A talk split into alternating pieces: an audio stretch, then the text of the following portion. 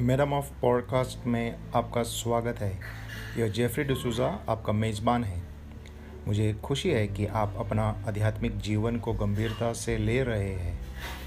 जैसा भोजन के बिना बल और पोषण नहीं होता है, वैसा यह आपके लिए आत्मिक आहार तैयार किया गया है।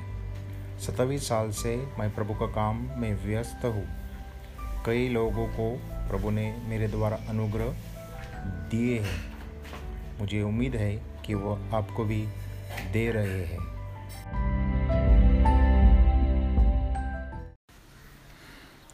हमने अब तक परमेश्वर के अस्तित्व तथा उसके व्यक्तित्व और एकता के बारे में सीखा है। अब हम परमेश्वर के नाम के बारे में भी सीखेंगे। नाम का एक विशेष महत्व होता है।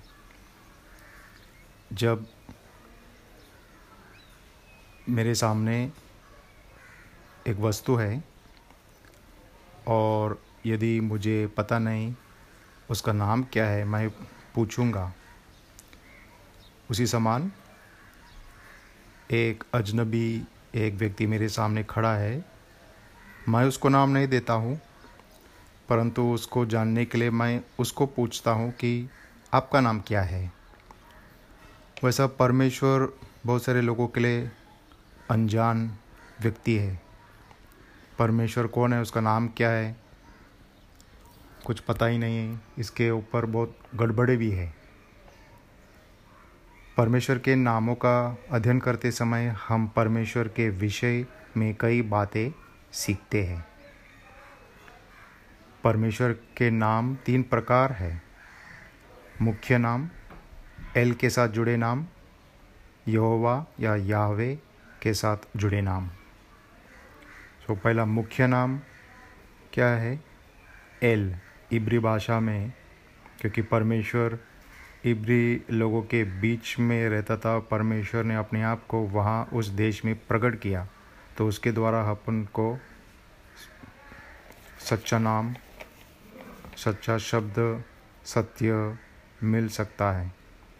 सो so, परमेश्वर ने वहाँ क्या प्रकट किया? एल यावे और यीशु। तो परमेश्वर का नाम, फिर एल के साथ जुड़े नाम, Elohim, El Elyon, El Olam, Elyon, El Gibbor, El Shaddai. हर इस नाम का अर्थ भी रहता है एलोहिम का अर्थ है, वह जो सामर्थ्य है। एल एलियोन का अर्थ है, वह जो सर्वोच्च है। एल ओलाम का अर्थ, वह जो रहस्यमय है। एलियोन का अर्थ, वह जो आशीष दे रहा है। एल गिबोर का अर्थ, वह जो बलवंत है। एल शडाई का अर्थ, जिसे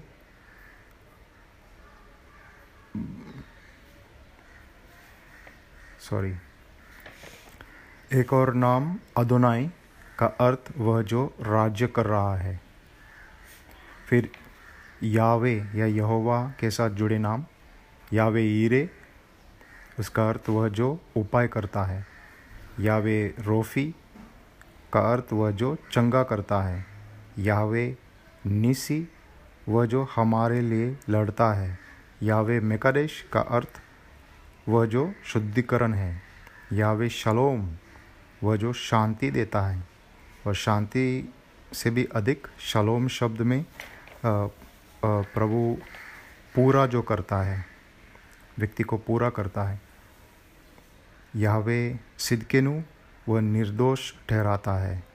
यावे श्यामा, वह जो उपस्थित है यावे रोई वह जो हमारी चिंता करता है, हमारा चरवाहा। फिर इमानुएल वह जो हमारे साथ है।